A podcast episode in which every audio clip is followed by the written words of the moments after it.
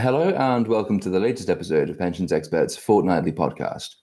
The Pension Challenge Administration team has been complaining for some time that because of the way the McCloud remedy interacts with the specifics of the police pension scheme and the firefighters pension scheme as well, a new form of age discrimination is being effectuated with officers in some circumstances, and we'll come on to the detail presently, having their pensions actuarially reduced by as much as 50%.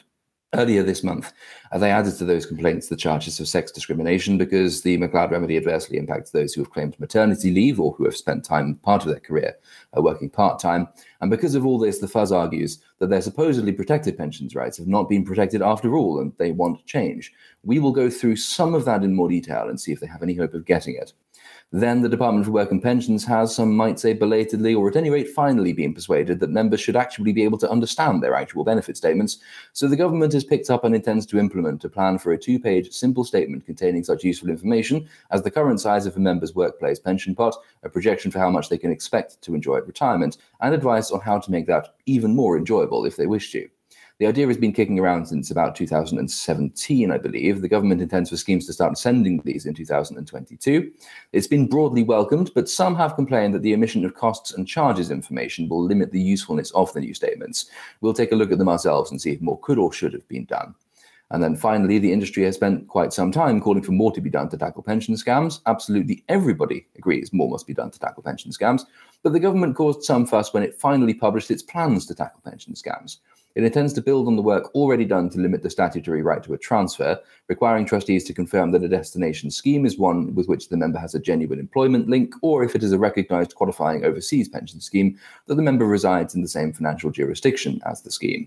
Failing that, they will have to determine whether there are any red or amber flags associated with the scheme, and that process will either halt or postpone a proposed transfer. Some warned that this will unnecessarily delay thousands of legitimate transfers, while others argued that it didn't go far enough to delay transfers.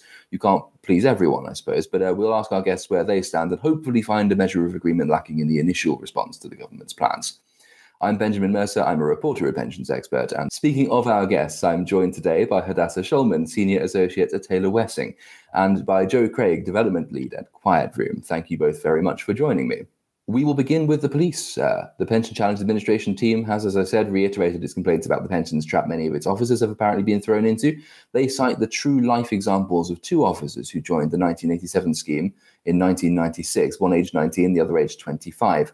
If the two officers moved to the career average revalued earnings schemes in 2022, which is proposed by the government's consultation, and they retire 30 years after 30 years of service as per the scheme rules, the older officer can draw on their 2015 care pension Immediately, the younger officer has to wait another six years until 55 to draw benefits. The older officer sees their pension then actuarially reduced by 22%. The younger officer's benefit would apparently be reduced by 50%. Technical matter, clearly one with significant financial implications. And, and Joe, if I come to you on this one now, obviously there's a, there's a communications angle here in the sense that a lot of these police members, uh, we might be running, hopefully, we're, we're hoping to run a story at some point in the future on, on members who were they made a decision based on what they were told at the time was the case with the McCloud remedy, which they would not have made had they known, obviously, at the time it would be found to be unlawfully discriminatory. Um, and a lot of them just don't know where they stand with regards to uh, their contingent claims in this area. How does one go about if you are the government and you have made what would appear, well, it is a mistake that's been legally found to be one? How do you go about keeping members in the loop? Is there a way of keeping them in the loop in a way that satisfies them? completely, or, or, was there so always going to be this element of, of conflict between them that has to be resolved legally? Is there an extra legal way around it? Do you think? It's a really interesting challenge, and this this whole McCloud affair, and I'm going to call it the McCloud affair because I, I like making it sound like a Robert Ludlum title. It's a sort of perfect storm where you have uncertainty within the industry, you have uncertainty with anyone that we talk to outside the industry, you have complexity, and you have, as you said in the introduction, real implications for people's pensions. Quite often, with the pensions issues that are particularly baffling and complicated, actually, for the majority of people out there in the world, the implications are not that huge. So I'm thinking of something like GMP, for example. But here it seems like there are greater implications for more people. It's perhaps even more complicated, tied up in more historical knots and anywhere where you're talking about people making a choice in pensions, you're on very shaky ground because pensions are supposed to be this thing that it's a stable world, it's an unchanging world, or that's what people want at least. That's the perception. They want to rely on this. They want to trust this world that they bought into this thing psychologically when they were younger. They paid their dues. They put in service to their workplace and they're going to get a, a knowable thing at the end of it so anytime you rock that boat it's not just unsettling for the individual person involved where they suddenly think or they don't know what they're going to get or they might get less or they're being discriminated against the the higher level above that is that you're undermining faith in pensions as an institution, which is really dangerous. And we've had a lot more of this over the last few years. And this does feed into the subject we'll talk about later on on scams. But your the, the way that you communicate and the way that you talk about something as complex as this and something that involves a change in pensions or a change in the way that a person is treated, you have to take that into consideration. It's already given rise to my new favorite piece of pensions jargon, the deferred choice underpin, which is just a glorious piece of jargon, and the idea that you that you're going to be writing to members hoping to rebuild that trust or that faith in pensions using terms like deferred choice underpin, I can't decide whether it's a wrestling move or a particularly painful uh, brain operation. Uh, even even before you get to the the idea of an underpin, which presumably means something to actuaries, the idea of a deferred choice. Just think about that. When as soon as you qualify the word choice, I mean, I know it's meant to be a, a good thing because you're letting people choose the better of two options. You're letting people put a bet on the race after the race has been run, and pick the winner. But the idea of oh you, yeah you have a choice but uh no hold on it's it's a deferred choice so you, yeah now here's here's the menu you can choose any of these things but not those or it's a really tricky piece of jargon to get away with. And people stumble into this not realizing that the language problem leads to a, a trust problem, which is a real issue for pensions in general and becoming more so the more of these exercises that we do. Yes, it's not the catchiest of three word slogans that I've seen around recently. Um, if it takes us a thousand words to explain the damn thing, then I, I, feel sorry for you know ordinary members who have to deal with it. But um, coming back just finally on, on the subject of the police to Hadassah, if, if I may, this subject of um, these officers with their, their, I think they are called contingent claims, those who made decisions before that they wouldn't have made had they known what they now know, and if the government had known what it now knows.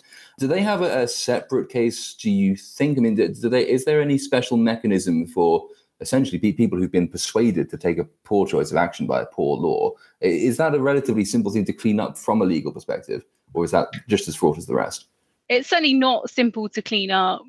It involves getting into exactly what they were told, proving that they would have done something differently if they knew.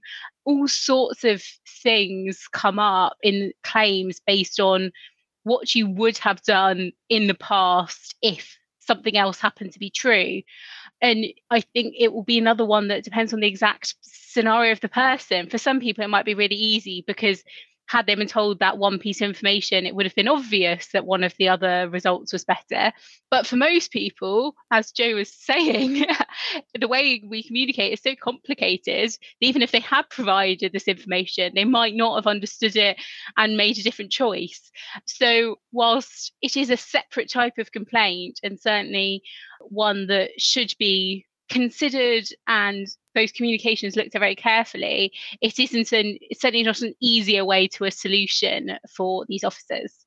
No, it sounds not. So, in which case, we will probably be covering that at some point in the future. So, watch this space for the contingent claims angle. Um, we'll move on in that case to uh, simpler statements. I confess, I saw the Express headline when uh, Pensions Minister Gardner gave his interview to them, and it said that the government was going to ban confusing pension statements. I thought the DWP was then taking a vow of silence.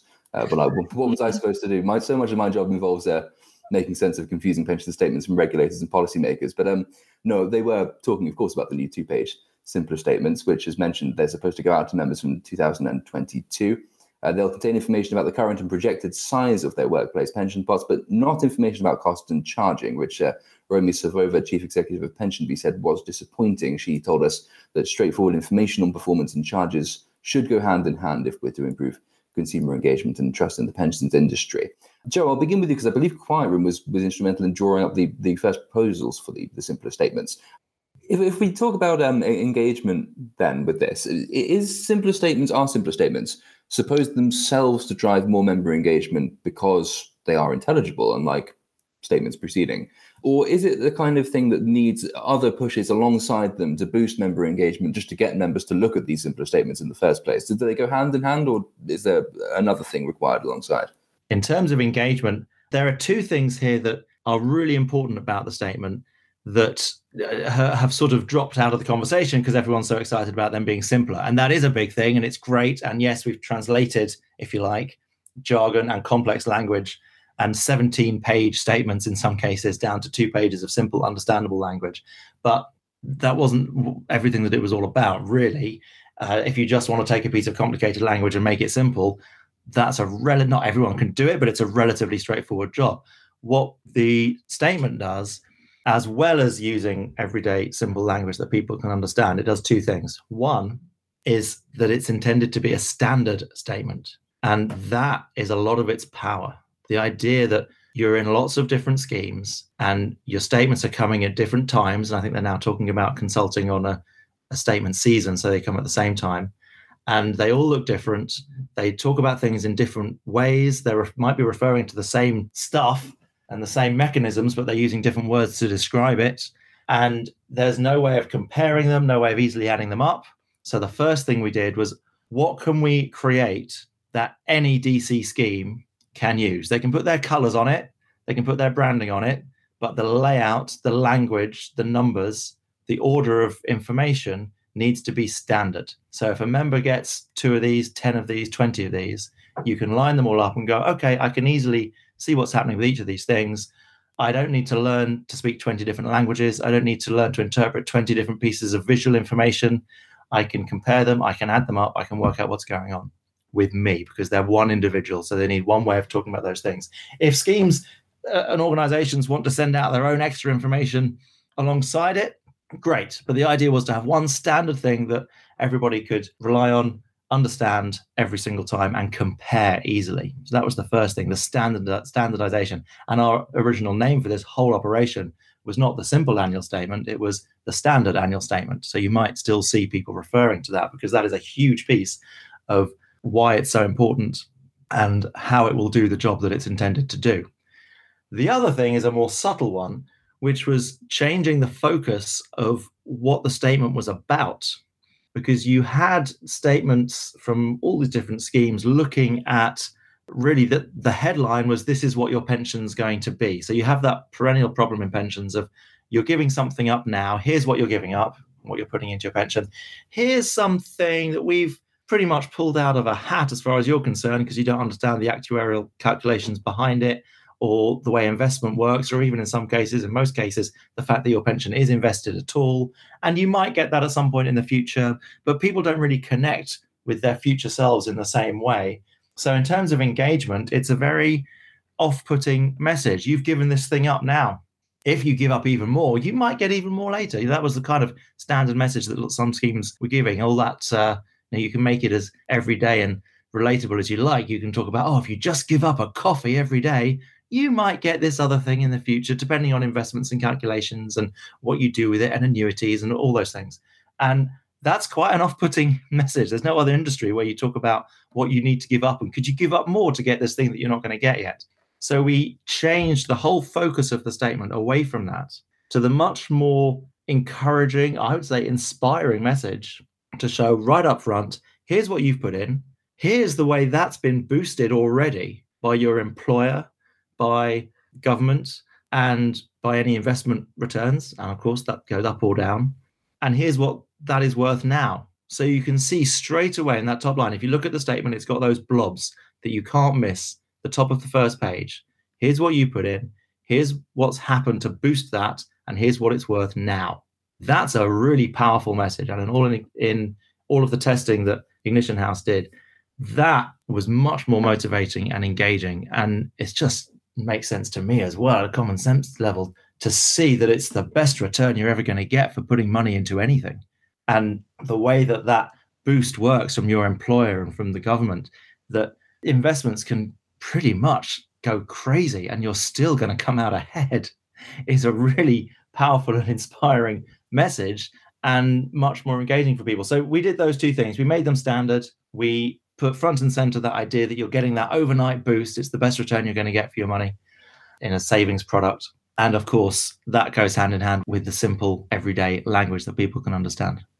Excellent. Very well. In which case, we will move on to the final topic, which is the government's proposals to tackle pension uh, scams. Builds on the already limited uh, now statutory right to a transfer, but the new proposals go further. They require some scheme managers and trustees to confirm that a transfer is to one of a number of schemes declared to have a low scam risk. If it's considered low risk, no further action or confirmation is needed. If it is not considered low risk, members can only exercise their right to a transfer if they can provide certain prescribed evidence. Trustees need to be able to confirm that the member has demonstrated a genuine employment link between themselves, as mentioned in the introduction, or if the case of the qualifying recognized overseas pension scheme, that they live in the same place as the pension scheme exists. If not, then the trustees will have to check for red flags. And if there are red flags, the transfer is stopped or amber flags. And if they're amber flags, then the member must prove that they've had guidance before the transfer continues, as far as I understand it.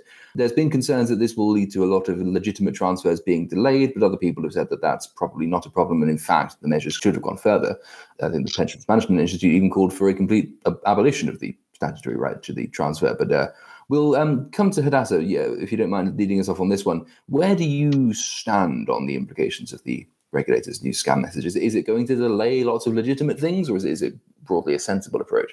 I think it personally, I think it's a broadly sensible approach. I, I don't think it will delay lots and lots of transfers because actually a lot of transfers will be to what they're called green transfers. So a lot of transfers are to, for example, personal pension schemes where the provider is authorized by the FCA. They're green, they just go through as normal. And so we're talking about a subset of transfers in the first place that we're going to be looking at in a bit more detail.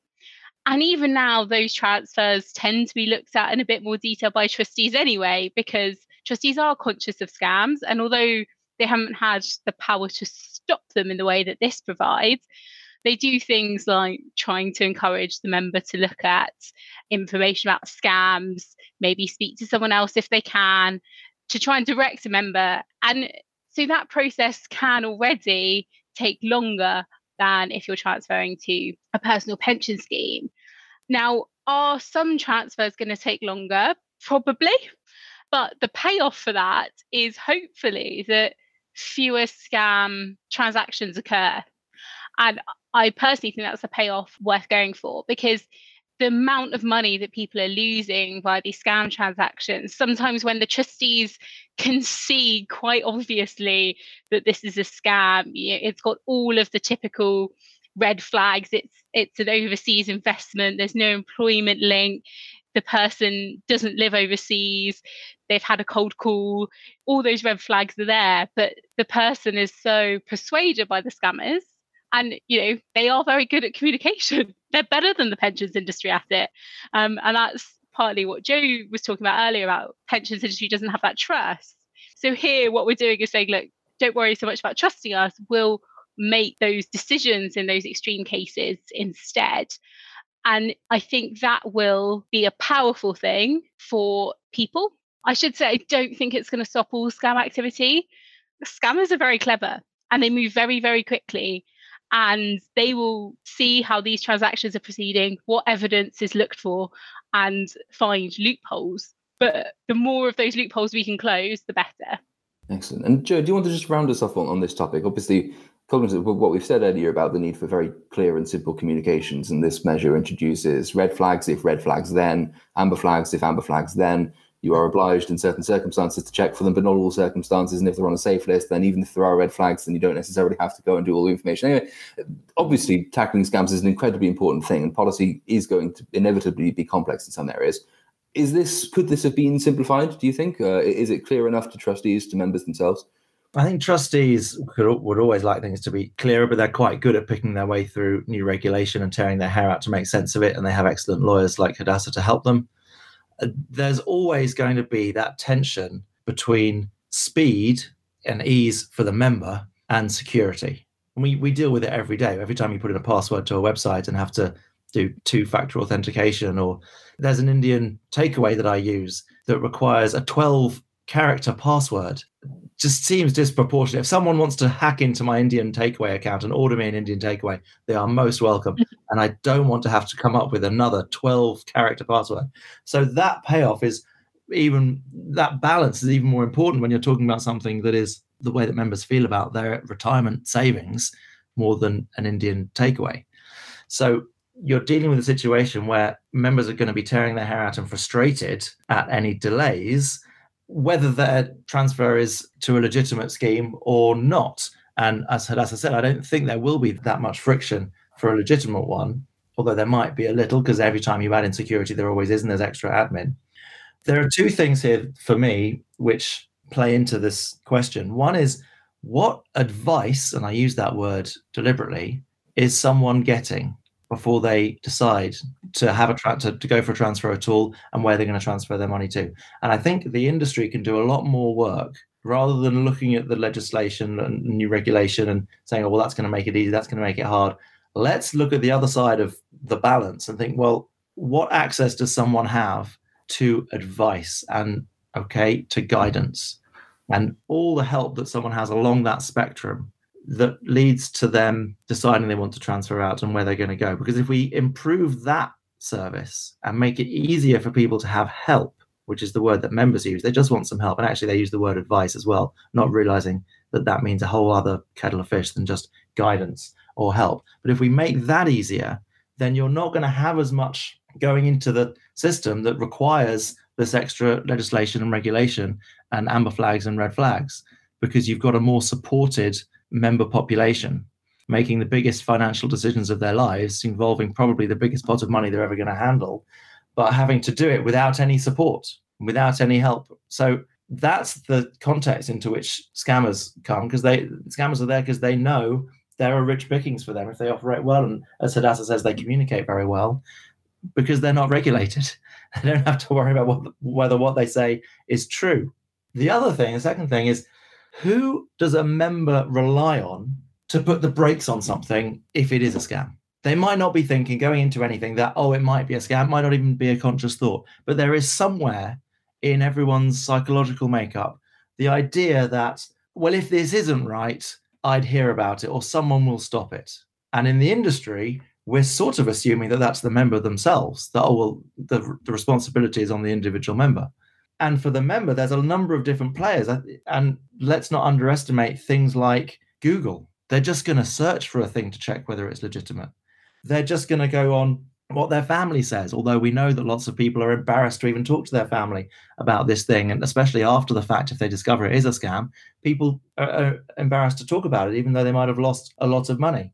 Are we going to rely on the mainstream press who with great respect for your profession the non-specialist press are not that great at conveying important information about technical subjects and about subjects like pensions, members look to social media and people they consider to be their peers. So immediately you know that you're in really a dodgy situation if the people that members are relying on to raise red flags are the people on social media and they're going to be looking at what their peers are doing and they'll turn to scammers themselves. They'll say to the scammer, are you sure this is legit? Is this okay? And just want that reassurance from the scammer, who can, of course, unregulated and untruthful, say, yeah, of course, this is fine. What members don't realize is that there's a group of people whose job it is to put the brakes on and to look out for the members, and that's the trustees. But if members don't know that, and members don't know who their trustees are, and don't understand that a trustee is there to look out for them and get the best for them, and that they have their in, the members' best interests at heart. If members don't realize those things, then how are they going to feel when they see trustees putting the brakes on or taking a long time to do a transfer? They don't understand why these people are in the way or doing this thing. So work on the support that members have to make their decisions and work on the relationship that trustees have with their members. So the first people that members think of when looking for a bit of reassurance or raising amber flags or red flags or flags of any color are the trustees and then they won't be annoyed when that thing happens. Hopefully not. No. Well, in that case, that leaves us just about the time for our always a pensions angle. And I think, Joe, that you had one for us today. Yeah, I like this one. This is uh, a man who left a big tip at a restaurant to impress a date and then was caught sneaking back to try to claim a refund from the waitress. And as soon as I read that, I just went on a flight of fancy, imagining that waitress's life and whether those tips contribute to pensionable pay and whether giving a refund on a tip means that what she may already have automatically put into her pension uh, she needs to take out again or can't get her hands on again. And of course, most likely, nothing is going automatically into a pension because she might be someone who has several different jobs, each paying her less than the threshold at which she'd be auto enrolled. So I immediately thought of the pensions life of the poor waitress having to deal with a man trying to get a refund for a big tip. Maybe that's the solution to small pots is just to replace small pension pots with just tip jars. Problem solved. I'm sure the regulator would have something to say about that, but I'll, I'll put it to them anyway and see what they say. Excellent. That brings us then to the end of the program. Thank you very much to Hadassah and to Joe for joining us. Thank you to our listeners for listening. We'll be back with you in two weeks' time. We hope to see you then. Selling a little or a lot?